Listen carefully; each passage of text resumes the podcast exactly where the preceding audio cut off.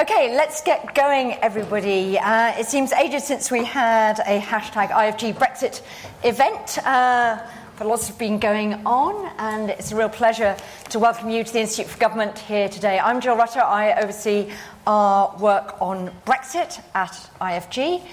Uh, when we pulled this together, we thought the interesting thing to discuss would be last week's European Council.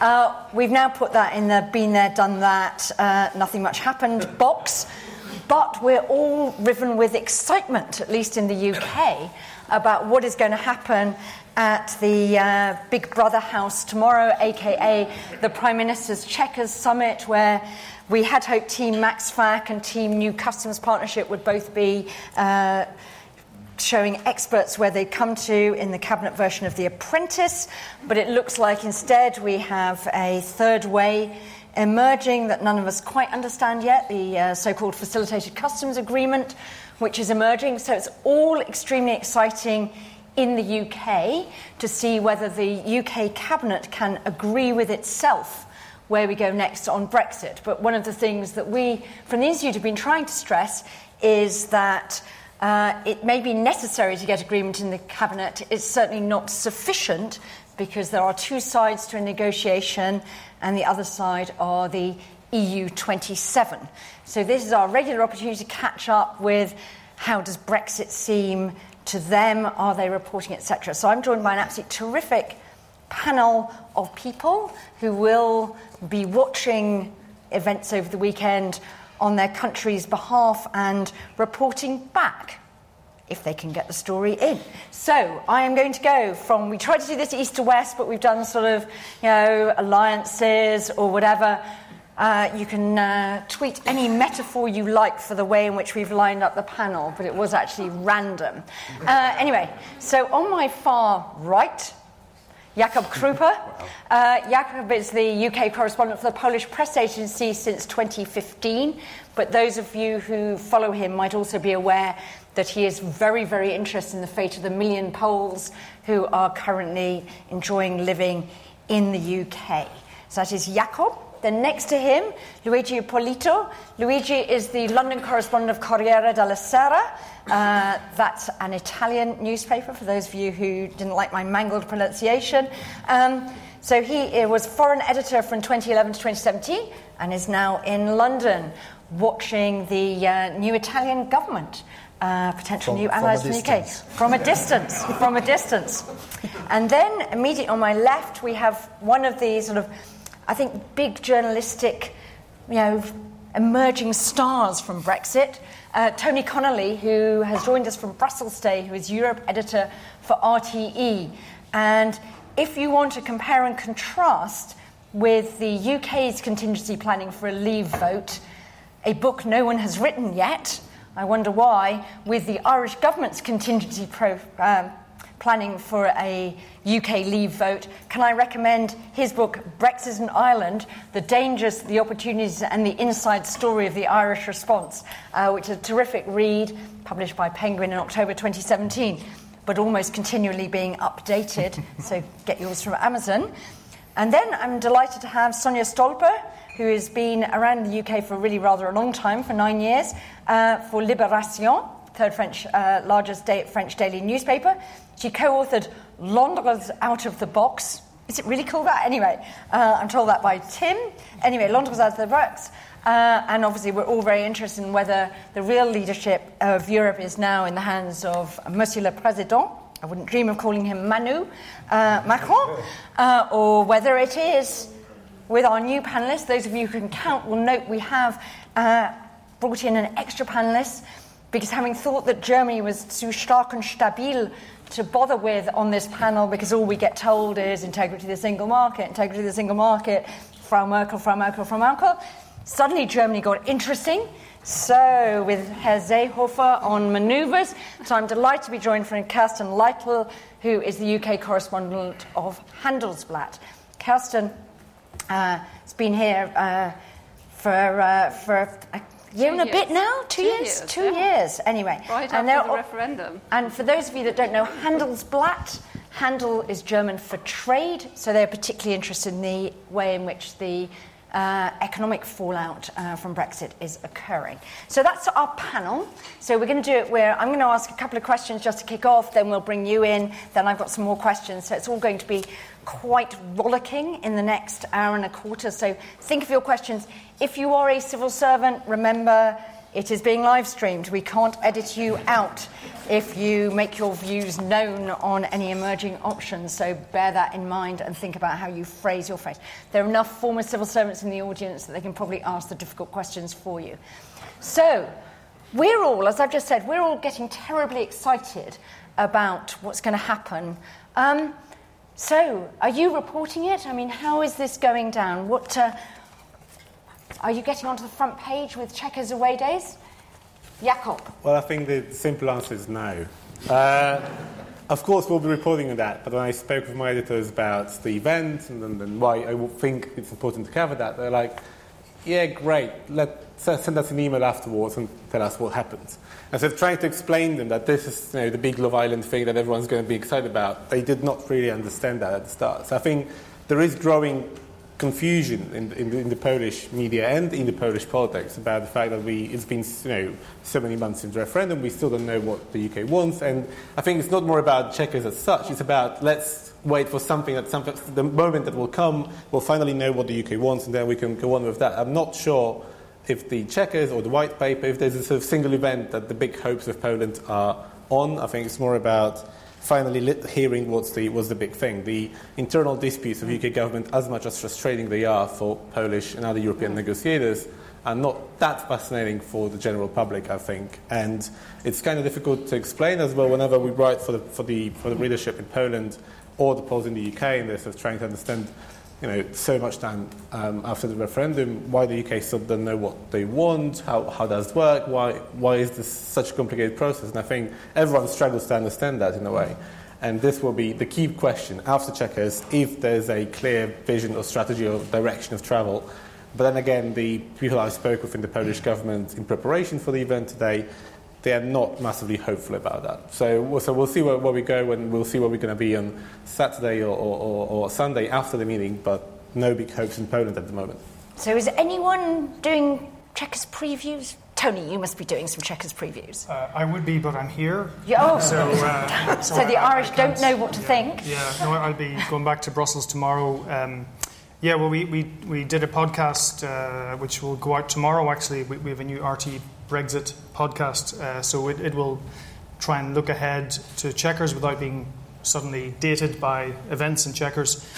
But I mean, yeah, the, the Irish uh, watching and listening public have grown accustomed to being uh, very tuned in to Brexit, although at the moment uh, we find that weather is a, is a bigger uh, ratings uh, earner than Brexit. Uh, that's with the heat wave and also the, the, snows back in, in February. But um, uh, in terms of the Irish government, yeah, they're watching very closely to see what comes out of Chequers. It, the current climate in Westminster was described to me by an Irish official as uh, political Wimbledon, uh, and that wasn't a compliment, by the way. Um, the Irish are still waiting uh, to see what Britain brings forward on, on the backstop. That's the kind of uh, clear and present issue for the Irish government and, and, the, and the population as well. Will, will there be a backstop? Will it be legally operable, as, as the jargon goes? And uh, you know anything within the Chequers uh, event that provides any signals or clues to that will be watched very closely. But I think obviously Chequers is about the white paper, which is really about the future uh, relationship rather than the withdrawal agreement. And the withdrawal agreement is where the backstop has to sit. Uh, so while the British government see both as, as very um, intrinsically linked, um, I don't think uh, Dublin is expecting any major breakthroughs because I think, to be honest, all of this is so subterranean uh, in terms of how Theresa May is managing uh, this issue. Uh, the interplay between her and a tight group of officials and the rest of the cabinet and, and Brexiteers and so on, um, that, that is a long term thing that is inching forward uh, and, and will take a lot more inching forward before we get any real clarity. So, Kerstin, we have uh, Mrs. May. We, as we speak, should be talking, maybe even lunching with Chancellor Merkel who's obviously looked more fragile this week than for for some time, and they're giving a joint press conference at uh, at two o'clock. What actually, you know, might the Prime Minister get out of that? Obviously, she's trying, if you read the British press, to ensure that whatever comes out next week isn't dead on arrival and immediately rejected by the EU. Is she going to get a sympathetic hearing in Berlin or not well, so likely? I, I think um, the Germans are very sympathetic to the uh, UK, but the point is um, the UK has to come up with a position and a position that is uh, agreed from the whole cabinet. And uh, so I think that, uh, in a way, um, Germany is following the Brexit debate quite closely, of course, due to the economic ties we have. And, uh, uh, but it always depends who you're talking to, how important Brexit nowadays still is. If you're talking to a politician, he'd say, yes, well, we do have China, we have uh, Trump, and we have uh, Seehofer, mm. our interior minister, who has been uh, quite a, um, yeah, has. Uh, hmm? well, I wouldn't say that, but he, he did. Um, he appeared in the newspapers more often recently than uh, previously. And uh, then we might have, have Brexit on, on, the agenda. And if you talk to business people, it's the same. They are fearing trade hmm. wars with China and, and the US. And so there are many, many topics on the agenda. And Brexit is just, just is not under the top five. So if, you're, if you're German, though, and you're worried about trade wars, if the Prime Minister really does offer something like a single market on goods, incredibly good news for the rest of Europe, you could argue, given that we love buying European goods. Uh, and basically doesn't ask for reciprocal special treatment on services where we're relatively good at supplying. Isn't that just a sort of gift that actually it's just worth pocketing and moving on with all this Trumpery and Chinaery and stuff like that? Wouldn't well, France think, or Germany see it that way? I think, um, uh, Angela Merkel has made it really clear that the negotiations are being uh, done in, in, Brussels and not in Germany. So, um, of course, we would like to move on and we would like to have a solution to the whole Brexit debate and everything. But it's not up to the Germans to offer like real deals or whatever. That is Michel Barnier's um, uh, question. So, um, yes, we'd like to find a solution. And I think um, Angela Merkel has made it quite clear in February that she's not frustrated with Brexit, but she is still expecting what the UK really wants. And maybe the Theresa May can give now a clearer hint what is happening. But um, having said that, I mean, we have the meeting in Chequers where it's still open what the outcome will be there. So, Sonia, what would, uh, what would it take to come out of Chequers and the white paper next week well, for it actually to cut through in France and get you maybe not onto the front page, but on page I have three? to say, I tried very strongly to get on the front page. I actually recommended four pages on Brexit, and I told them that it was the Crunch Talk Summit, and that was the moment we needed to talk about. And they said yes, but no. and um, so it finalized with two pages yesterday, and then this morning I had just one page. Uh, the thing is, you have that feeling that it has happened already. We've had th- those crunch talks in Chequers or anywhere else, telling us it's coming now and we're going to have a solution or something. It's actually not even a plan, but a plan which is workable and we, to which the European Commission could answer back. And f- until now, everything which has been put forward, or not everything, but quite a lot, has been seen as either frankly unworkable or frankly fantasist. Mm. So now you need to see what comes out of tomorrow, of course. We might have a, a great surprise. Personally, I doubt it very much because I've been writing quite a lot about uh, those uh, showdowns. showdowns, and it's coming, but actually it's not coming. So I do understand uh, why my chief editor wasn't that excited. And as well, it is very complex, and it is, it is still that feeling that Britain, two years on, is still talking to itself and not really to um, the mm. Europeans.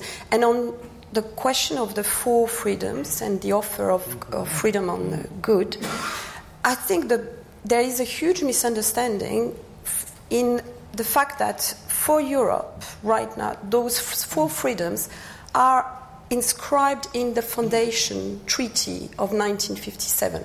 It is basically on, on what European Union is funded. And right now, European Union has lots of other problems mm. than just Brexit, as Kerstin was rightly saying. So, just for Britain changing those rules and that treaty would mean actually weakening again even more the EU, EU, and I don't think there is any appetite for that. So, Luigi, I mean, the new Italian government, um, mm-hmm. More Eurosceptic than Definitely. any Italian government we've seen. Definitely. Uh, Signor Salvini has been, if he's the mover and shaker in it all, has been making quite sympathetic sounds about the, the UK. So, should the UK be looking to Italy as a potential new ally in those talks? That'll be a bit where the dynamic has changed. Well, potentially yes, because I mean, just remember the association between Mr. Grillo and Mr. Farage. Mm. you know, how the Five Star Movement was sympathetic towards the, the Brexit. And uh, of course, I mean, I think that the new Italian government, especially Salvini, would be very happy to do something, you know, to disrupt the Franco-German Europe. So if he can offer, how to say, uh, uh, something to the British, mm. I think he would be very happy happy to you know to see a development that goes towards a more uh, a Europe more focused on the national sovereignty mm. sovereignty of each mm. country more than a federal Europe. So in this sense, yes, the new Italian government could be. Um, I don't want to say an ally, but definitely could be sympathetic to the demands that come from London.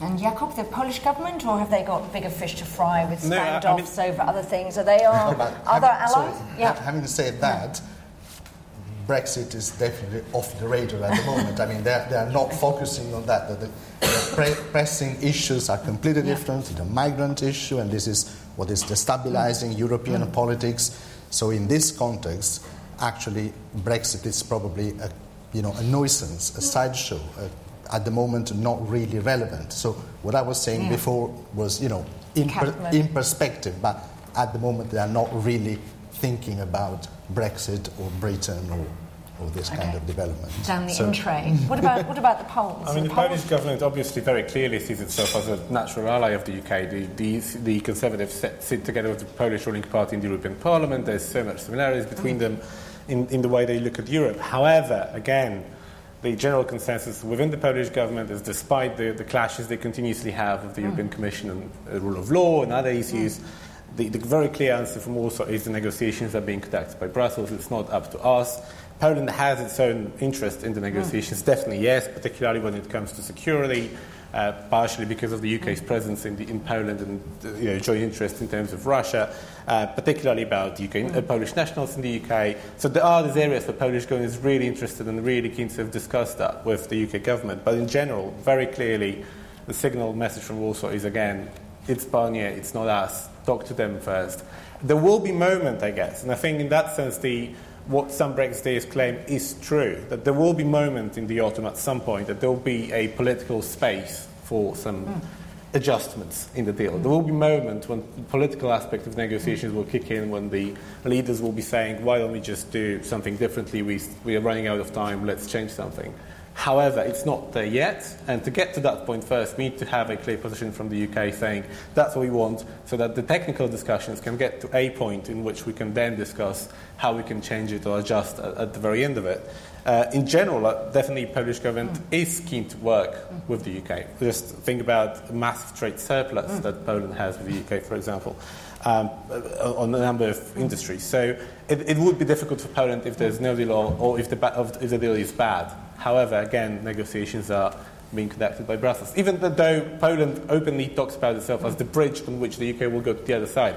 And I know that Poland has been sympathetic in the negotiations in the EU27. However, there, there's a limit to that. If I can add something, yeah. I remembered yeah. a, a, potential major clash between the current Italian government and UK could be the attitude towards Russia. Because, I mean, you probably do not entirely realize how uh, friends of Russia they are, especially Mr. Salvini, also the Five Star Movement. I mean, they have organic links with the Russian structure of power, probably also financial links, whatever. And so, on this issue where UK is at the forefront of a, how to say, more uh, firm stand towards Russia, here there could be the biggest divergence between the two countries. So, Sonia and Kerstin, if the UK is seen to be allying with Poland and Italy, who are quite sort of difficult members of the uh, Club of the 27 at the moment, is that helpful for the UK, or is that likely to provoke a bit of a sort of battening down the hatches among the sort of uh, you know, Franco-German axis? I think it would be interesting to see if they really follow through with their their tendencies to have closer mm. uh, ties mm. with the UK, and if that um, strategy really works out. I mean, we have seen in the beginning of the negotiations, of the Brexit negotiations, that um, the, the, UK government has had the hopes to um, split up the group mm. of the 27 EU countries, and they haven't succeeded so far. So um, I would be a little bit skeptic if these tactics really work out in the end, and if, um, as you uh, say, push comes to shove, um, if it really is such a close alliance, um, Ita- Italy, uh, UK, and Poland achieve. So I- would be cautious. I mean, we have seen so many twists and turns in these Brexit negotiations, and um, the bottom line is it, it wasn't successful to find allies, mm. um, but the EU has kept quite close together, and I don't see that this is changing. So, so Sonia. I'm afraid I have to agree with my German ally. but the f- good. no, but the fact is, I mean, the recent past has shown that whatever difficulties, in the end, the EU unity prevails. I mean, we've seen that in the euro crisis. We've, been, we've seen that, and right now there are much, I mean, much bigger issues than Brexit. You have Trump, mm. you have Russia, you have Iran, you have uh, Middle East. I mean, you have quite a lot of big, big mm. problems right now, and it's been very clear that actually Europe managed to work together united against we've seen that for the climate we've seen that for the iran uh, i mean with the uk actually uh, with the iran deal um, so i think you can try to divide but in the end there is still very much the feeling that you're stronger united so specifically yeah. in those geopolitical uh, um, times so tony the one country for whom brexit is bigger than Trump or Russia or whatever, is clearly, clearly Ireland.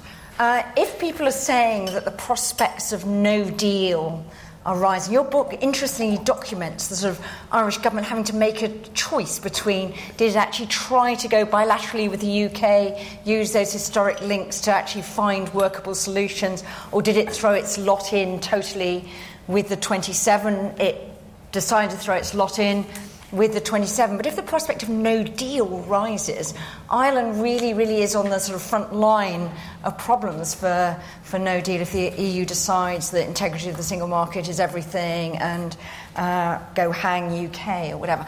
Just wonder if you could give us a bit of a sense. Mr. Varadkar made some quite interesting comments about what would Ireland do in the event of no deal and the hard border. So where's current thinking in in the Republic about where things are getting to on no deal? Yeah, I mean, the, the orthodoxy for the Irish government has been that they're not accepting a hard border, uh, and, and that's the end of it. So when you put the question of no deal to Irish ministers or spokespeople, they'll, they will talk about east west uh, implications. They, they, are making plans uh, in ports and airports, but the, the official line is they're not making any plans for north south because they're they're relying on, on the promises of uh, the London government that there will be no infrastructure or checks on the border. Uh, so therefore, they're not making contingency plans. Now, obviously, they must be somewhere in, in, in, the background, but um, it, it kind of has been their stock and trade to say that we're not discussing technical solutions. We're not discussing uh, any um, you know preparations for a hard border because that uh, that that takes it out of the political. Um, and, and in a sense, there there is a it's a bit of a risk, I think, for the Irish government, uh, and they have or they are relying on what they see as a promise, uh, an unconditional promise by the British government not to have any checks on the border. Um, now, they would see that promise as residing in the joint report from last mm. December. Um, I put this to uh, Sir Tim Barrow, the uh, UK ambassador, at a briefing uh, last Friday. is that his understanding of where this promise Hmm. lies? And he said, no, it, the, uh, the UK government's promise uh, and commitment is only to the Good Friday Agreement uh, in, Hmm. in terms of it being unconditional. So you can see there's a subtle difference, or maybe a not so subtle difference, in how they, both London and Dublin, interpret this. Um, but I think in general, the Irish government is going to start feeling more heat from the different sectors if it looks like a no deal scenario is about to land on everybody. Um, because, of course, they have front loaded their uh, diplomatic strategy uh, on Northern Ireland and, and the border issue, whereas, of course, the bilateral trade, east and west, is in bread and butter uh, economic terms so much bigger. But it's quite interesting. If the UK government says, and we hear this from people saying, under no circumstances will the UK put in border controls at the hard border, and we'll let things that meet EU regulatory standards. We you know, won't assume that Irish cows that were okay to go north, you know, today are okay to go north on the 30th of March 2019. But if the EU then comes in and says, but those Northern Irish pigs, can't, I can't remember which way the flows go, uh, those Northern Irish pigs can't come south because those are not single market pigs anymore, will the Irish government actually bend to pressure from the 27 to put in border inspection posts along there with the UK saying, we're not the ones tearing up the Good Friday Agreement, it's you guys tearing up the Good Friday Agreement? Well, that, that's, that's the big question. If there's no deal, uh, what happens? Um, and, and that's why we've been asking the Irish government uh, and the British government recently about what, what happens at the border if there's no deal. Um, the Irish, of course, say that there won't be any infrastructure because the UK has promised that there won't be. Um, and, and the Irish government see the logic of that promise as making sure that that, that promise implies compliance with the EU uh, rulebook. But the EU hasn't promised there won't be any infrastructure. No, I mean, the EU has promised through the negotiating guidelines that uh, imaginative and flexible solutions will be required, uh, and that's the that's the kind of DNA of this process that, that a solution will have to be found. Now, obviously, if there's no deal, then in a sense everything is out the window. Um, would would the UK then facilitate no checks uh, and leave the UK single market wide open uh, on the Irish border? Um, and what would that mean for the future relations between the EU and the UK? It's a big question. It's hard, it's hard to know the answer at this stage. Okay, right. I'm going to f- stop asking questions because I know I've sort of frustrated everybody in the audience. There are mics circulating. Uh, so, who would like to ask questions? You're supposed to ask a woman first, actually, apparently. But okay. So, if anyone wants to ask a question, please do. If not, I'm going to go for uh, Adela, David here. So let's take a little cropette of questions, then hopefully we'll have more. So, David. David Henig, David Henig from the European Centre for International Political Economy, a trade policy think tank. I'm just wondering for the correspondents based in London whether they could comment on how they think uh, the UK politicians view, view Europe and whether the, you actually think that UK politicians and the government actually understand how Euro, Europe works and negotiates. hold back, hold back, Luigi. You've got time to think about that one. Yes, there. Uh, Vernon Bogdanor, King's College London. My, my question really follows from that. I mean, we've heard that the EU is a rule governed association, and the rule so far is you only get frictionless trade if you're prepared to accept free movement and the other things that Norway, for example, has accepted. And if that's the case, there's not really very much to negotiate about. You say what obligations you're prepared to accept, and you read off the benefits. We've also heard a good bit about Franco German Europe. Now, Franco German Europe is really liberal Europe, led at the moment by President Macron, and that faces an existential crisis at the moment. So it's not just Britain that's hmm. in a crisis, it's also the EU. And the question really is uh, whether there's a conflict between the rule governed Europe and a liberal Europe, because we are, we may not seem like it sometimes, but we are also part of liberal Europe, and if and when we leave, liberal Europe will be greatly weakened. And there's a question of whether there's not a conflict between a very rigid interpretation of EU rules and the preservation of liberal Europe. And someone once said that rules are made for the guidance of wise people and the blind obedience of fools. Okay, we were just debating what would happen if the negotiations were run by algorithms uh, upstairs, but anyway, uh, and see where you would get to the solution. Yes. Hi, Sam Albis from the EU policy team at the Wellcome Trust. We're a global health funder. Mm. Um, given some of us are waiting for the UK government's response on certain issues as fervently as in the EU and the restrictiveness of the Article 50 task force. How do we raise issues that are really important um, for EU, EU, UK collaboration, things like clinical trials or scientific research? Who do we speak to and get that on the agenda? In the EU. In the EU. Okay, let's go to that first. So, um, so who do we understand Europe? Does the UK political class understand Europe? We've had a no from Luigi. Do you want to expand no, no, on that? No, yes, because it's, I mean, the, the two questions yeah. complement each yeah. other because mm. actually that's the point. I mean, Europe is uh, fundamentally a legal construction. So uh, it's bent to preserve this legal construction, to preserve itself, right? So uh, this is the reason for the tough approach by Mr. Barnier. I mean, if you take off one element of this legal construction, the risk is that you will have the whole construction crumble. so, the more, how to say, the, the, the appeal from the uh, British government to have a more constructive, pragmatic, creative approach in, will inevitably clash with the fact that the Europeans, they first they set the general principles and then they derive the consequences from that.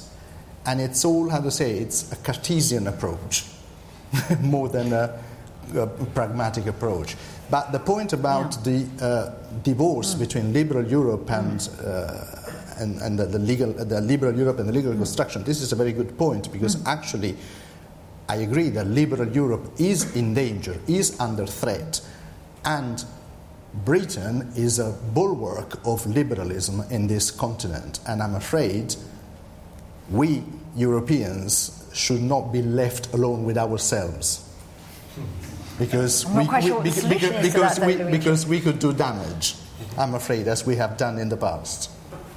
So, how's it seen from uh, seen in Germany and France? Well, I, I do agree to a certain uh, extent because I think uh, this is absolutely true, and that is a reason why Germans are particularly so sad about Brexit. I mean, uh, I think it is absolutely clear that Germany doesn't want the UK to leave the EU.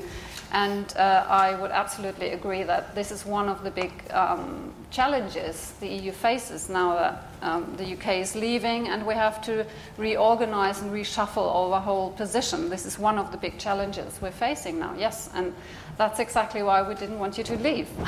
but if you're looking at things like, say, you're looking at, uh, at security as a sort of just a thing, the Prime Minister went to Munich, she made, you know, quite a sort of open and generous offer on security cooperation, seems very keen to do that. I mean, does that all fall to bits basically because the UK can't get a data adequacy decision and things like that? I mean, you know, how far do people see the future relationship in the wider political context rather than you actually have to tick box by box by box and then you're allowed in, which I think, you know, part of that, you know, should there not be a greater sense of the uh, European objective of keeping the UK close and part of the family rather than driving us into Empire 2.0, CANZUK, Trump alliances or whatever? Well, I, I think it's. Uh, we've talk a, talked a lot about cherry picking and mm. all this, and it is true that it's in no one's interest that uh, we go separate ways and, and don't talk to each other and, and try to have a muddy uh, divorce. Mm. But in the end, uh, there are certain rules to be followed, and in the end, we have to uh, look where it's possible to have a close cooperation and where not. And I, I do think there are uh, bits and pieces where, like, if you take Galileo, for example, mm. it is quite difficult to see how that should work if the, EU, uh, if the UK is a third country. And uh, it's, it's not about goodwill, it's about the practicality of these things. It is simply, if you decide to, to leave, you have to consider the bad consequences as well. So I don't think it's, it's about pragmatism, it's simply rules. So. So rules think, get in the way of the sort of ends. No, is that really what? I think we have to, to to remember that uh, it is the UK who has decided to leave the EU. It's not the EU pushing away the UK. And I don't think any government right now in the 27 wishes the uh, Brexit to happen. And if ever the government would decide to retrieve Article 50 and say, after all, we're staying because it's so big a mess that let's try to talk together and work again together, I'm pretty sure everyone will say, fine. Actually, we can write lots of pages on that. But Page so, so front page. But, uh, but the fact is, uh, for your question about uh, do the British politician uh, know or understand how Europe uh, works, I really think no. That's the answer is no, clearly not. And uh, I blame for that probably 20 years of complete disinterest into Europe affairs, apart from the one who were really into the, in the heart of what was going on. And, and on education, because clearly today there are sometimes um, real um, misunderstanding that you think they shouldn't have because they should know a bit better how it works. And finally, um, one thing about bending the rules and being a bit more uh, flexible and everything, I'm, I'm pretty. I mean, I'm sure once there is a base of workable discussions, there will be some rules which will be, of course, uh, bended. And clearly, in terms of security, that will be true. But for example, to go back to uh, the Galileo story, the Galileo project, the UK has been very much into the conception of it, but right at the beginning they were very much against it. And then they were very, very much against the G because they wanted to preserve their American uh, links and the GPS was enough. And then when Galileo was launched, they participated, but they were the one as well resisting first the encrypt security bit of it. And who put and who insisted on put the lines about a third country not being allowed to use it. So now that they're leaving, they're saying, well, actually, we put on that rule, but for us, because we are quite special, which is true, because we're the first to leave, we are the size of our economy, hmm. the size of our security links, and, and everything, our weight, which is perfectly true, is so important that actually just for us, you should bend the rules. But the problem is, if we do that, then what happens for the others behind who will say, well, I'm important as hmm. well, and I want to bend the rules on that or that or that. And it's already quite difficult to hmm. get together 28 hmm. countries decide something. Uh, if we begin like that, If I can say uh, s- something on, on the security cooperation, I know Theresa May raised that issue when she addressed EU leaders last Thursday night. Um, but when, when you come to the detail of, of sharing information, the Schengen Information System allows a, an Irish policeman to go straight into the database of the Belgian police. He doesn't need a warrant, he doesn't need, he or she doesn't need a warrant or a judge, he just goes straight into the database. Uh, and at the same time, the UK has been notorious for wanting to uh, access and utilize the information in other European databases, but being very frugal uh, themselves with information.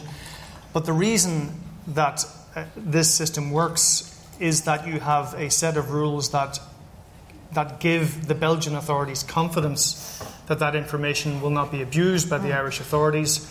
And to paraphrase a senior uh, EU official on the task force, uh, w- when the UK says, well, you have to trust us, the point is that uh, EU member states do trust each mm-hmm. other, but it's not spontaneous trust. It's trust mm-hmm. because it's mm-hmm. underwritten by shared institutions, by the rule of law, by arbitration, by monitoring, and the European Court of Justice. So, Tony, I was going to come back to you with this question from a friend from the Wellcome Trust about actually, you know, there's a lot of uh, bodies in the UK, businesses, you know, universities, scientific organisations, who all have a big vested interest in actually things working out relatively well after. Um, are they getting any sort of hearing? How should they? Cause should they be engaging directly with Task Force 50, with the Parliament? Where are their where are their sort of entry points into the EU system? If they uh, obviously they're lobbying the British government, but maybe the bandwidth's a bit narrow there. So where should they be doing? And do you see anyone doing that particularly well from your Brussels standpoint? Well, I think they will have to go through the British government because the future framework relationship between the UK and the EU mm. will, will govern all of that stuff. And mm. whether or not the UK still has access to Horizon 2020 and, and the mm. framework programs, that will depend on uh, what deal is reached at the end. Now, everyone assumes that the UK will stay in Horizon 2020, but they will pay mm. for, for that access uh, because they have been so successful. I mean, the, the, the UK has got more out of Horizon 2020 than any other it has put more money in and got more money back out. And now, from a selfish Irish point of view, a lot of Irish universities are uh, trying to poach um, UK scientists from Cambridge and Oxford mm. and so on to, to, get them over to mm. Trinity or, or mm. UCD or whatever, uh, so that they can create these collaborations yet still be part of uh, Horizon 2020 funding. I just wondered, one of the propositions, and it goes a bit to this, that the Prime Minister had in her Mansion House speech was that the UK would stay part of some of, or still have a relationship or be under the jurisdiction of um, the, some of the European agencies. So we had the Aviation Safety Agency, we had the Medicines Agency, and the Chemicals Agency. Anyone seen anyone on their side sort of saying, yeah, that makes a whole bunch of sense. Doesn't make sense to have separate drugs markets in Europe. You know, it makes sense for the UK to still be doing what it is. Okay, they've lost the EMA headquarters. We've you know collected that. Not everybody obviously won out in that uh, interesting competition, but um, is there a sort of appetite for continued UK adherence to some of those agencies, or that too fine print and UK's not put out anything substantial enough? Well, I think, um, especially in the case of EMA, um, mm. the European Medical Agency, it would be very important to cooperate. Mm. Um, it doesn't really make sense whenever you talk to someone from the industry, from pharmaceutical companies, or from mm. hospital, it, the whole um, uh, situation, the whole um, uh, relationship is so intertwined mm. that it's really bad to separate it. But um, uh, I, I, would agree it's too uh, early to talk about these things if we haven't even heard about the uh, general white paper and, and, all the other parts of the negotiations. Tony, how did that part go down in Brussels, that part of the speech?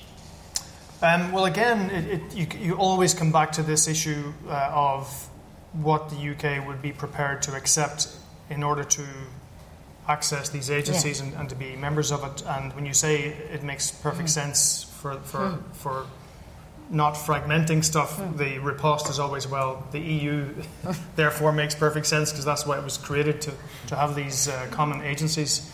Um, I mean, I think they will have to pay to access them, and they will they will have to abide by the European Court of Justice. Um, I mean, I think all of these. You see that I think at a wider level, the battle in the cabinet, which we're going to see played mm. out tomorrow, is about how close the UK remains within the EU's orbit. And mm. if, if I read the signals correctly and I read between the lines, then Theresa May has taken a fairly major strategic decision, perhaps back at, in mm. December, to, to pull the UK uh, away from the Canada style trade agreement and closer to the Norway style agreement where they are in mm. all of these agencies and pay for the privilege and submit to the uh, the, the, remit of the European mm. Court of Justice. She just hasn't been able to do that publicly, and she mm. hasn't been able to bring her cabinet with her. Uh, mm. But I, I, think that that's mm. the direction of travel. It's a boiling frog strategy, as I think one of our journalists. So, Jakub, if the Prime Minister brings people over the line on single market for goods, facilitated customs partnership arrangement, whatever mix of initials we get for some new customs thing that will deliver sort of frictionless borders, solves Tony and uh, Mr. Varadkar's problems in Ireland. Or whatever, but says the one no go area is freedom of movement. That mm-hmm. was the one message we got out of the referendum is that freedom of movement has to stop. Yeah. Has to stop. How does the Polish government react to that? Uh, well, that's a tricky one because obviously Poles um, have formed of the biggest constituency of EU nationals in the UK, over 1 million Poles in the UK at the moment. The thing is that Polish government here has sort of conflicting interests in a way, because at the same time they want to safeguard the future in the UK, so therefore they're pushing for guarantees of, the, of the future rights in the UK, pushing for the mm. settled status system to be as simple as possible. We're still mm. to see if that's going to be the case. But at the same time, obviously, the Polish government, and I think the Prime Minister was on the record saying that a number of times, they're hoping that the, the whole Brexit chaos around that will, will make some people think, like, why don't we go back to Poland? Um, so I think, coming home. So I think in that sense, there is a sort of weird sense of two ideas conflicting within the Polish government about we need to do whatever we can to protect the future mm. in the UK, but also if some of them think to realise it's kind of difficult and they go back, that's not the worst thing possibly ever. But if, very quickly, if I may mm. come back to the, uh, to the question gentleman asked you about the UK mm. politicians and the way they understand. Europe. Because I think, uh, and you would see that from reactions of pretty much all of us, when a few days ago someone posted information that the white paper will be apparently translated into 23 European languages. Now, that's straightforward. I mean, straight away, that's insulting. I mean, that's of the idea of European politicians not reading in English and not being able to comprehend that unless it's written in Polish, Lithuanian, Czech, Slovak, German, or, or French is just insulting for European leaders. And that's the way they, they will look at it if that happens, because mm. there's very clear sense that they do understand English, they do know what's in the paper, and the lack of the content will not be covered by the fact that it's written in Polish. Uh, so that definitely doesn't help. And we've seen that very, a number of times before. I mean, when you look back to the Lancaster, uh, Lancaster House speech, for example, it was very, very striking that from the moment the Prime Minister ended her speech, all the, all the UK lobby was like, oh, great speech, that, that vision for future relationship. And all the Europeans was like, she's threatening us. Literally, that was the reaction within the people who, of the people who were in the room.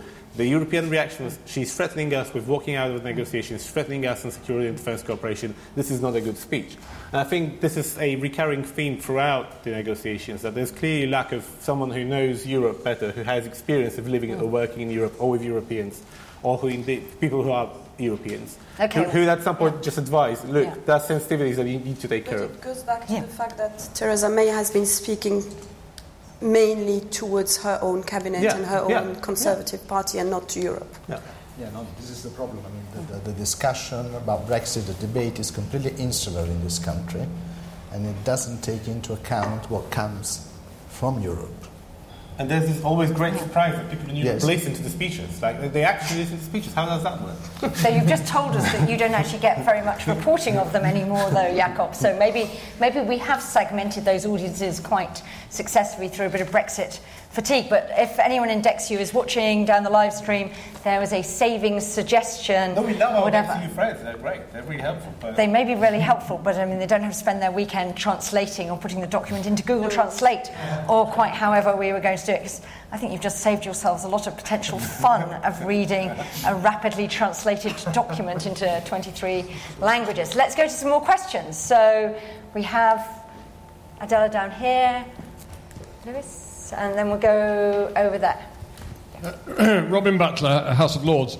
I'd just like to get the panel's opinions on the likely future course of the negotiations. It's a common refrain that uh, the EU can't negotiate to, with Britain because Britain hasn't said clearly what it wants. Now, on the assumption that a white paper is produced, however reluctantly and with what difficulty over the, uh, this weekend, I imagine that the EU negotiators are not simply going to say this is totally unacceptable and break the negotiations at that point. So, will that white paper at least now set the agenda for the future negotiations? Okay, yes, and there. Uh, thank you very much. Um, Mark Sommerfeld from the Renewable Energy Association. Um, my question is really about your audiences who you're reporting to in your domestic markets. Um, and the level of the debate that is happening there. But from what you've said, because of everything else going on in Europe, it suggests that it's a fairly passive audience on the Brexit issue. There's not much public debate going on. Is that the case, or is there more public debate happening within your domestic countries, informing what saying what Britain should be doing, what the EU should be doing, and what your domestic government should be doing. The purpose of that question being there's a school of thought here that says, as the impacts are understood in your own countries, that might start to influence what, what governments do and, and what should be happening. And a final question thrown there. Uh, Alex Murdoch, Professor Emeritus.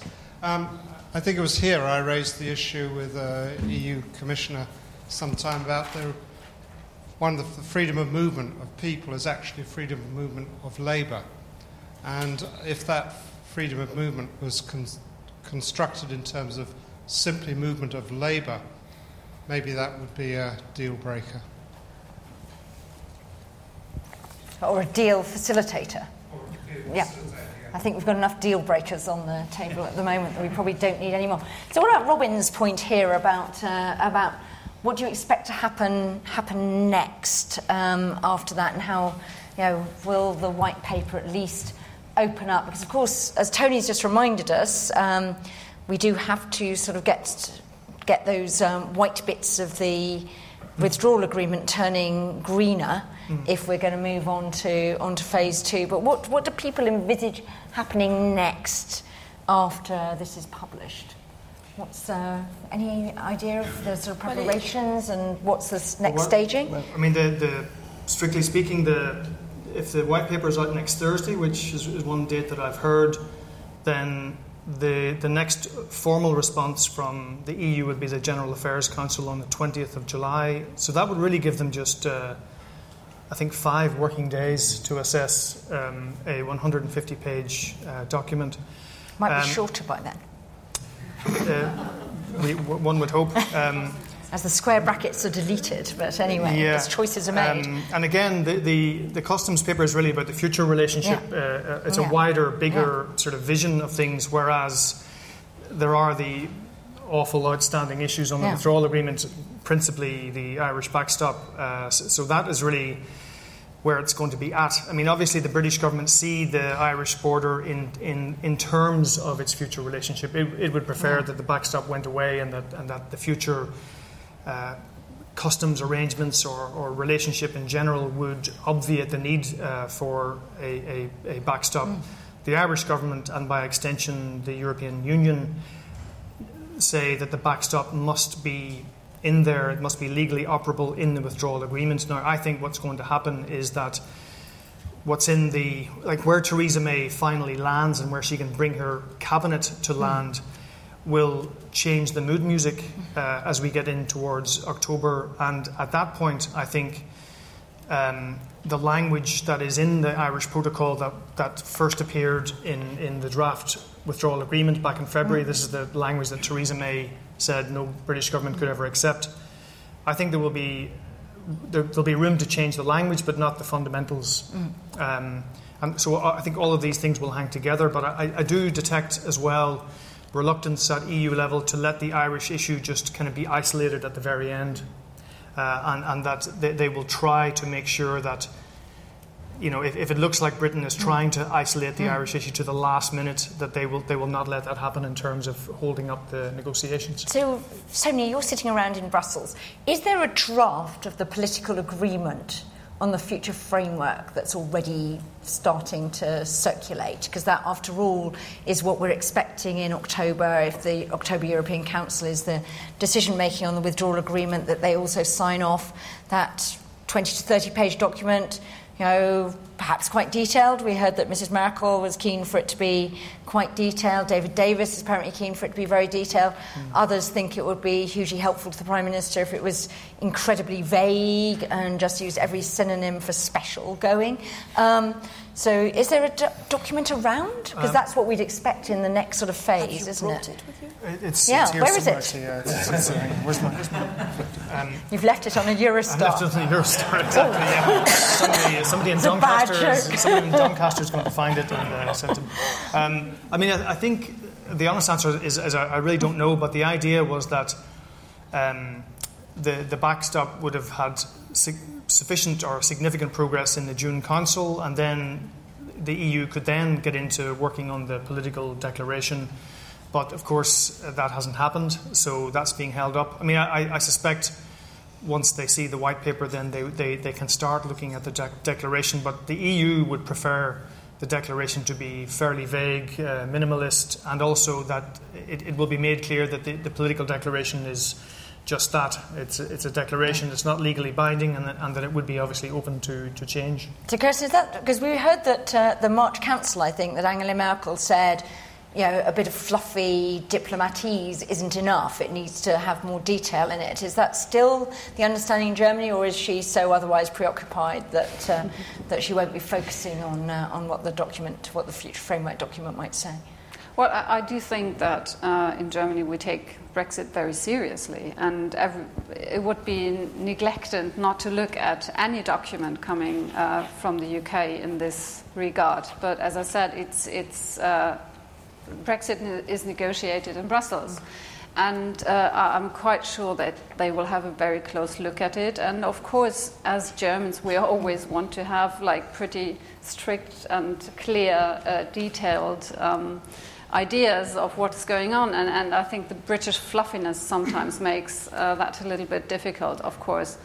Um, so no, I think um, the white paper it always depends on what is in it. Uh, we have seen so many announcements of papers on important mm. documents and whatever mm. coming out, and in the end they didn't, or they've been postponed or blackened, or so it, it depends on what is uh, in the document, how clear and uh, unambiguous it is, um, if it changes the negotiations. So, do you get any sense on? Do you get any, so Jakub? Do you get any sense of how your governments are preparing to feed into phase two of the negotiation? I mean, are they working out? We've seen, you know, for example, I think this is relevant. I'm not sure. It's particularly big for the Greeks. She says, looking at. Uh, whatever, um, things like feta cheese, that's still not agreed on things like geographical indications, like, this, you know, seriously nerdy and stuff like that. No, that matters the, a lot the, to the Italians, it doesn't it? And actually, this is where uh, I think uh, the, the Italians, not just the Italians, they hope that the final outcome is a close alignment of Britain to uh, European market rules, so mm. membership of the different mm. agencies, in order not to disrupt the general regulatory framework because for instance, the Italians are very worried about the Parmigiano mm. and the mozzarella mm. di bufala and all these things that could be, you know, copied yeah. uh, outside the European framework. So, yes, I mean, this is why probably if um, at the end of the white paper of, uh, there is uh, a sense that uh, Britain is moving towards the so-called soft mm. Brexit option, mm this will help to speed up the negotiation because this is clearly the preferred outcome for the Europeans for many reasons. Okay, how about the audiences? What's the reaction? You know, the question we had about, you know, is this resonating domestically? Uh, some countries, obviously, Monsieur Macron has to look over over the fence at the Front National or whatever it's. I think, I mean, we, we, report on Brexit, there is yeah. no doubt about it. And when we report about it, we have quite a lot of reactions from mm. readers. Mm. It, there is lots of interest. Mm. It's clearly much mm. read. And, but the feeling we get back when we go back is usually what's going on? Because, because it is so complex and they, it's very difficult on our side, which means maybe we don't do our job properly because they still don't understand. But for us, even that, here it's sometimes quite tricky to, to manage to explain what's going on and uh, where it's going. And there is that feeling that uh, nothing is happening, basically, and nothing has happened for the last two years apart from a bit nothing of fluffiness and uh, nothing has changed. So there is a question. I had I was this mm. weekend in Paris and um, with quite a large gathering of people, and the question was. But it's not happening that Brexit. Is it ever happening? I said, no, yes, officially it's happening extremely soon, actually. But, you know, so I think there is an mm. interest, mm. but there is as well that feeling that it's not happening in the negotiations are not really happening. It's still happening here. And, and the, the question about how the negotiations are going to um, go from, from the white paper, of course, it depends on what is in. And I think the hope is that Theresa May will come with something where the European Commission can say maybe and not no. And from then on, they can begin maybe to discuss properly on the basis where you can finally get to an agreement which would be what Tony said, the closest. Uh, if we look at. Germany, where the AFD is now the official opposition, is there sort of any looking over among sort of mainstream politicians to say, actually, we don't like Brexit, that's the wrong solution, but actually, maybe we do need to rethink a bit about, you know, the relationship between Europe and citizens, and look at some of the debates we're having Well, having here. There, there is quite a lot uh, of debate going on right now in, in Berlin and in the whole of Germany, um, especially uh, with regard to the migrations. But um, Brexit doesn't really play a role in this kind of discussion. And uh, uh, especially, we had the latest survey coming out saying that the uh, Germans feel very much committed to the EU and even hmm. stronger than uh, in the last survey. So, no, there is no real reaction to that. And again, the, the, the appetite hmm. for leaving the hmm. EU is not there, including in the far right parties. In France, the Front, Front National has left, com- has abandoned completely that Brexit idea. It's not uh, an issue. It's not a, a discussion right now. Okay, And let's. if I, if I yeah. can uh, add just a point, I mean, of course, it is well known that the German industry and car Mm. makers are very, uh, very uh, engaged in, in the UK and have a big interest to keep the rules, regulations, and customs as they are. And I think we've seen in the last days how how concerned they are. So there is a, a big debate going on underneath. Um, of the the um, the industry bodies. They're trying to inform their people. They're trying to inform the companies. The companies are trying to prepare and trying to find how uh, the the contingency plans. The thing is, they don't really know what to prepare for, and that's what they all say. And if if uh, you have a close look at what BMW said, it's not they are not going to tear down their, their plants in the UK, but they have to reconsider how to invest in the future years. And, and this is very much um, part of thinking right now in Germany as well uh, as uh, it is here, I think. Yeah, so in Poland, in terms of audiences, no massive interest at the moment yet, but there's a question of EU citizens. Obviously, with a million of Poles in the UK, that's an important one, particularly given that you have elections in Poland next year, parliamentary, presidential 2020. So, if anything goes wrong with EU citizens, that will be an extremely political topic. Uh, the, the, current government would be blamed for that uh, if anything goes wrong. And that, that reminds me of last week's briefing we had about settled status when we asked what happens if there's no deal, what happens to the settled status proposal. No one seems to know the answer to that. And definitely Polish government will be worried about that and political impact of that on it. But And if there was a sense that there was no deal because EU stuck out and that has denied the settled status offer to EU citizens in the UK, would that have any negative fallout or would it all be the UK's fault? I mean, would, you know, in the blame game or the Wimbledon that uh, Tony was talking about? I guess that, will be seen as the UK's fault. I, I guess it would not be seen as. And, and remember, and there's a second side to the Brexit issue as well, with the Article 7 proceedings against Poland. Obviously, Poland very much so expects UK to vote with it on the Article 7 proceedings, or at least abstain, not to vote in favour of it. And definitely, the, the way UK votes on that will affect the way Poland behaves towards the UK in the, in the negotiations in the autumn. So, And if the UK abstains or votes with Poland, how will that go down? That will not help for, for Okay. the atmosphere, the overall atmosphere, let's say. Uh, maybe we'll just have to have a football match to watch or something, so we No, just that's a don't. bad idea, I'm afraid. No? Anyway, it is the one area where we can be smug at the moment with European panels, which is very strange. Well, Anyway, um, this point about would it make a difference if it was freedom of movement of labour, which I think actually technically it is, isn't it? Yeah. Freedom of movement. I mean, there's always been this line that the UK's had a particular problem with freedom of movement because we haven't bothered to use the enforcement mechanisms that we we could have done. doesn't it? True.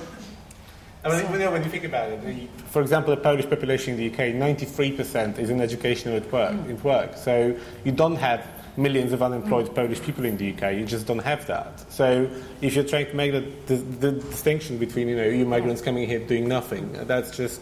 And the, the, the fundamental problem with that is there's a wonderful Ipsos Mori research published every year called The Perils of Perception. And the UK consistently has the worst uh, results across Europe in terms of how, how, for example, how many people you think are EU migrants living in the UK.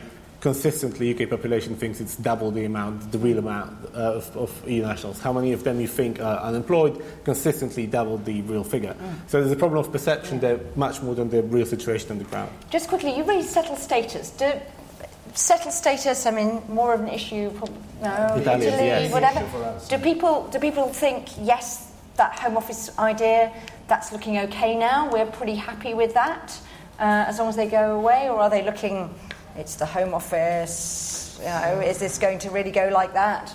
Stuff like that. Is it is it good? What, I saw, what I heard from the um, Europeans, Italians living here, they were um, quite. I don't want to say skeptical, but very cautious their reaction towards it. I mean, they, they really want to see how it is practically implemented. And what has not helped is the Windrush scandal. Mm-hmm. I mean, they really fear that, you know, with all the good intentions, but there could be some cock up at the end, and hundreds of thousands of European citizens mm. end up in a sort of legal limbo where, you know, they are not 100% sure mm. of their situation, and one day they or their children mm. could risk to find themselves in the same situation of the Windrush generation. That scandal has really played a big part in the, how to say, um, imagination of the, the, the, the, the, the, perception of the Europeans. Yeah, 100% it can go horribly wrong. I mean, yeah. that, that's clear. I mean, yeah, you'll have Home Office itself, they say we don't know how many EU citizens are in this country. It may be 3.3, it may be 3.5, it may be 4 million. We don't know, no one knows. Uh, so it will be a lot of applications to, process, to be processed in a short period of time.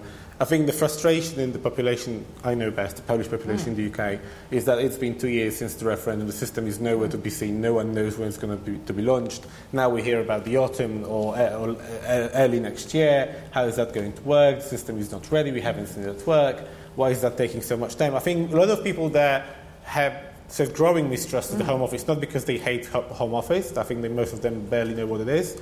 It's more about this thing not being operational yet. It's like they just want to get over it. They want to apply, get something, and just, just and continue their life. But also annoyed yeah. by the principle of having to pay the 65 yeah. pounds because they say mm. these are our mm. rights that we already have and enjoy. Why should, you, should we pay for having them enshrined in, uh, you know, in, in we have a right to status. Okay. You know, I mean, no, no. This, I mean, it's not a big amount of yeah. money, but you know, it was felt as a, you know. A, okay, let's take a final couple of questions. Uh, let's try and get everybody in a rapid fire way. So Lewis goes there, and then Adela come here. Start off, and then we'll go back there. Yeah. So final start. So I start. Uh, thank you, uh, Vicky Pryce, ex civil servant. Um, so the question is really about the transition period. We just touched on that and how quickly various things can happen and be implemented. Uh, but of course, the likelihood is that we, we will end up in October with an agreement of sorts, which is as vague as been just discussed, mm. with a lot of the details uh, actually so being sorted out during the transition period. So businesses still mm. won't know exactly what will happen, mm. except a vague idea of where we might be so going. Vicky, quick, quickish question uh, so I can get everybody yeah. in. So, so the question is, where, where will, the, will the, the, various governments keep the interest going, uh, and will they be happy to have an extension of the transition period? Okay. Yes. There? Adela there? Gentleman there. Yes, um, I'd like to ask uh, what talk in your various countries has there been about British citizens in your respective countries and their status after Britain leaves the EU? Okay, great question. Yes, and nicely short. Paul journalist. Um, if the government is moving, as it seems, as far as possible to a Brexit in name only, will the EU then be the ones insisting that Brexit means Brexit? Okay, that, that might be more of a headline than a whatever. And finally, down here. David Hannay, House of Lords. Uh, to what extent is the possibility that any deal is rejected by the British Parliament being taken into account in your capitals? Uh, and if so, what sort of contingency planning are they doing and how to respond? Okay, well, that's a very, very sort of comprehensive uh, set of final questions. So let's let's bounce through those. Um, transition. I mean, of course, the EU has already said it can't get into detailed negotiations with the UK on the future relationship until the UK becomes a third country, and the UK doesn't become a third country until the 30th of March 2019 or you know, European time at least. Um, so, you know, is the transition nearly long enough? There's this sort of interesting point about the withdrawal agreement doesn't make any provision for extension of the transition. That could be necessary that Jean Claude Piris is always going on about that if you want to extend, you need to have it in there, otherwise, it's too late. So, what's the thinking about the feasibility of including uh, concluding some sort of arrangement and then getting it ratified in that quite short transition.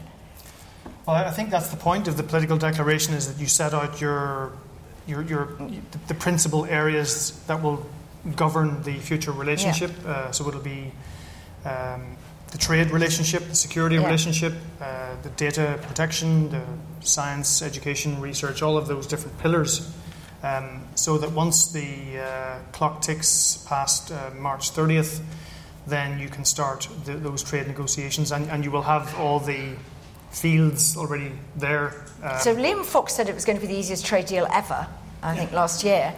But the EU has repeated, I mean, the EU takes quite a long time to do trade agreements. We have a table in our excellent Preparing Brexit report of how long it takes the EU. It's well, never done a trade deal, it, anything like that quickly. It depends on which end of the spectrum we end up. If it's, uh, if it's a Canada, that's one end of the spectrum where it's a full free trade negotiation, which but that's could what take the EU years. Is, that's what the EU is expecting on the basis of the UK red lines, isn't it? Or is it not? Well, really? well, the, the, the, that's that's the crunch. Really, is if, if the if the UK dissolves or blurs their red lines, then we will shift over towards the Norway yeah. end of the yeah. spectrum. And I mean, I, have spoken to senior people in, mm. in uh, Brussels about this, and they, they reckon that it's either Canada plus backstop for Northern Ireland or it's Norway plus uh, customs union. And okay, plus agriculture. Plus agriculture. Um, and if, if you end up at that end of the spectrum, then if, you, if you're complying with the EU single market uh, on goods and agriculture and all the regulatory alignment and standards and so on, then the free trade agreement uh, is going to be fairly quick. Oh. Um, oh. I mean, it'll be it'll be like Norway. No, Liam, I'm not, I'm Liam not suggesting. Fox right. We hear first from Tony I, Connelly. I'm not suggesting that, that Theresa May will, will plump for that tomorrow uh, or even in two or three months' time. But you know, if if they want to solve the backstop, it's, it's a question of whether Theresa May decides to save the Union or, or, to, or to the Union of Great Britain and Northern Ireland, or whether she goes for Global Britain. And uh, my instinct is that she will um, want to save the Union of Great Britain and Northern Ireland first. Okay. If, if somebody said in October or November special council in December, we actually really need a bit longer for transition and actually put a clause into that withdrawal agreement, would anyone's government have a problem with that? Um, I, I think the Germans are quite sympathetic to the needs of the UK. But having said that, I mean, in the end, uh, I think from the business side, we had the very big relief of the companies mm. saying, like, getting a transition deal to prepare. Mm. But um, in the last weeks and months, uh, the, the, mood has shifted a little mm. bit because, um, in the end, uh, the no deal makes a transition agreement uh, mm overthrows it. So it, it's not going to happen. And since they still don't know what is happening after the transition deal, I mean, many companies, especially German Mittelstand, I know that's maybe a cliche, but they always think not only in two or three years' time periods, they think in long term. And uh, extending the transition period is uh, maybe quite nice, but in one day you have to make a decision. And if uh, a company owner has to make a decision now to invest or not, he can maybe push it forward a couple of months or a couple of maybe even years, but in, in the end you have to make a decision. So I don't think it, the extension of the transition period or implementation period doesn't really help that much. Okay. So um, I, I wouldn't rule it out that Germans uh, would oppose it, but oh. um, I don't see. Um, I mean, in the end, we have the elections coming up in, in the EU as well, so it, it causes many, many problems as well. So and I don't think there is enough, any appetite for an ongoing Brexit for yeah. the next 20 years, basically. okay. So there might be scope for a little extension, but clearly not. Uh, it would have to be very strictly limited because I don't think there is appetite okay. for negotiation and those crunch Brexit Chequers Never Maybe day maybe away. There would be um, room for an extension mm. if there was really some practical, technical Yeah. issues, Yeah. like, for example, the consent of Parliament. If that uh, happens to, to mm. be difficult or due to mm. technical issues, that might be a point. But just for more negotiations, more white papers, or something More like that. procrastination. So, Sonia, there are 157,000 British citizens in France, we think, in our very excellent Views of the 27, uh, which I think makes you the next biggest after Spain. Uh, do you care about all these Brits there? Are you doing anything for them? You know, we have settled status. Do you have estatus settled or whatever? What are you, I mean. And what are you doing for, for Brits, in Brits in France? Well, uh, I think they're quite worried, and I think uh, the problem is they, uh, they I think, and I, I know because we know from our em- embassies, there have been quite a lot of um, application for Mm. French citizenship, uh, which have been, I mean, it's gone through the roof. Germany is the most uh, concerned by those um applications. Um, so, so that's one option, basically. But I And, think and do you get the, uh, do you get the sense the British government is doing very much on behalf of British citizens in France to impress Well, on? I uh, think they don't get that feeling, but I, you would have to ask them. But I do remember very clearly we had here a meeting with uh, the Home Office uh, to explain to the French citizens, and they've done that, I think, with nearly. Uh, uh, or at least the biggest population of Mm. EU citizens, to explain to us what would be the settled statute and everything. And they tried to do the same in the British Embassy uh, in Paris with British citizens living in France. And it was a big, big nightmare because the, the ambassador was shouted out because they weren't very pleased about the way um, they felt British citizens were taken care by their own, by, by the British government. Uh, so you would have to invite a panel of British citizens from uh, EU. Okay, well, that's another potential future event. What about David Hannay's point about, you know, we've obviously been watching uh, the EU Withdrawal Now Act going through, the debates about meaningful vote, the chance that the British Parliament would reject a deal, or indeed, I suppose, the European Parliament might rather less likely uh, reject a deal. So, you know, any contingency, pla- contingency planning against that, or contingency planning for no deal in any of your... Not that I'm aware of, no. And I think No. the expectation on the European side is that the vote will go through. Yeah. Yeah? In Yeah. the European Parliament, yes. In, In the, the British, British Parliament, Parliament? that's another question.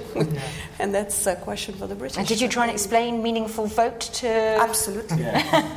What's the French for meaningful vote? No, actually, Euh, un vote euh, qui a du sens. That sounds like a Exactly, it doesn't mean anything. vote. Anyway, yeah. But I, think, I think uh, I think Theresa May is um, worried about losing the vote um, because you you would assume that uh, Labour will vote against the deal because Jeremy Corbyn is getting more pressure from Yeah. from Unite and, and from uh, Momentum, um, and then if you had sufficient number of uh, Tory Remainers uh, who don't like it as well, you could you could have a defeat. Um, what would that mean then? Like, does that mean the, the, the EU would have to come back to the negotiating table? That, that's, that would be a tough one.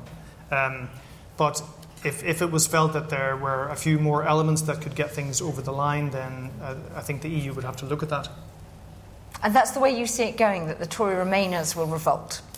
I think Some, some, of us think Tory some Remainers them- at the end of the day never revolt, and actually Sorry, the I- people I- would like to um, revolt the Tory I- I- Brexiteers. I, I, beg your pardon. I mean, I mean the Brexiteers Oh, right. and, and the Labour Okay. would, would uh, vote against it. I think that, I think that's yeah. a more plausible, Yes. uh, plausible Yeah. scenario. Yeah. So, what's the No Deal planning that Ireland's doing? Is it doing a lot? One thing that they're very worried about at the moment is um, the land bridge, because 80% of goods that go to the European mainland go through the UK. Uh, so, what happens uh, when the UK is a third country? So, you'll have goods going from one EU member state to another, but through a third country. Yeah. Uh, and uh, one phrase I've heard is that Ir- Ir- Irish truck drivers should get uh, priority boarding at uh, Dover.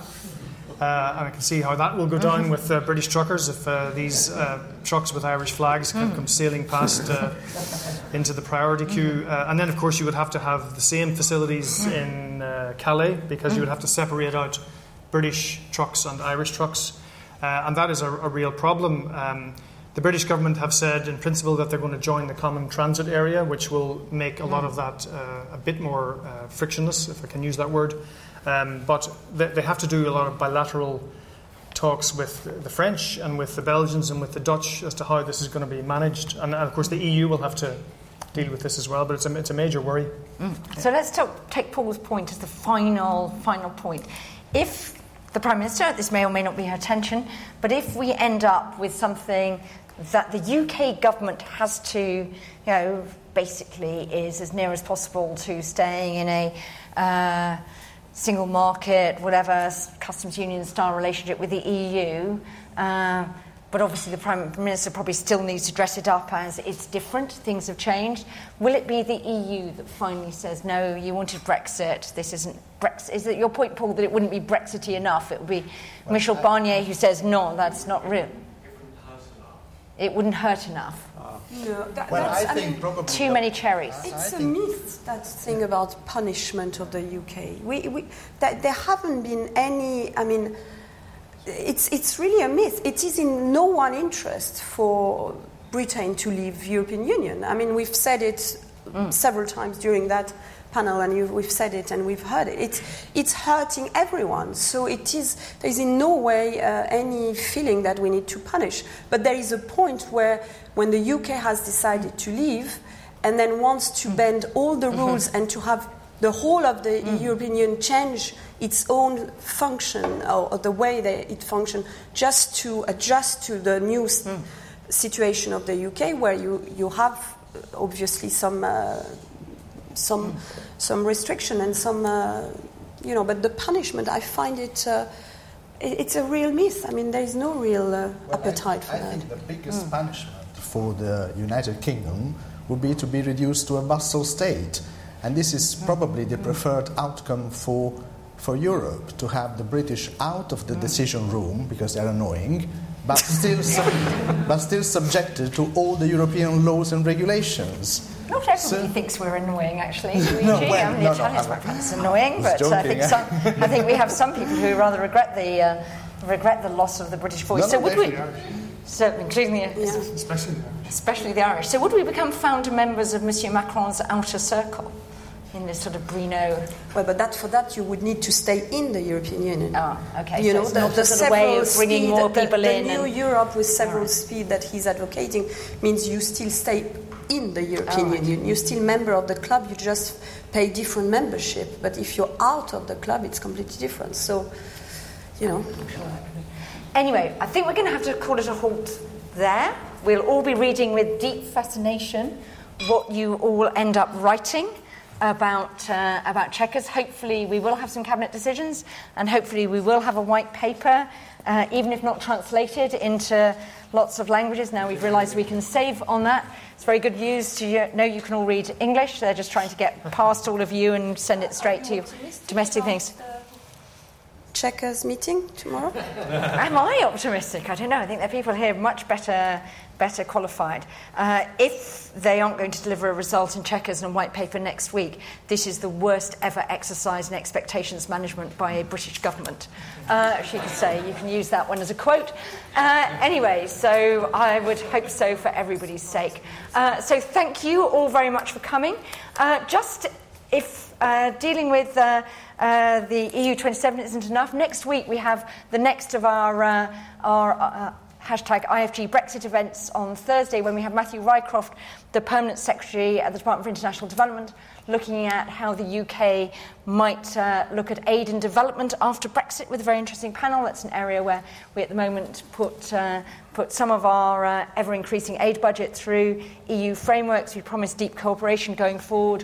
What might that look like, etc. So do come along to that. You can find registration on our website. But meanwhile, thank you all very much for taking time out in such a busy week to come and listen to our very excellent panels. So if we could just thank them.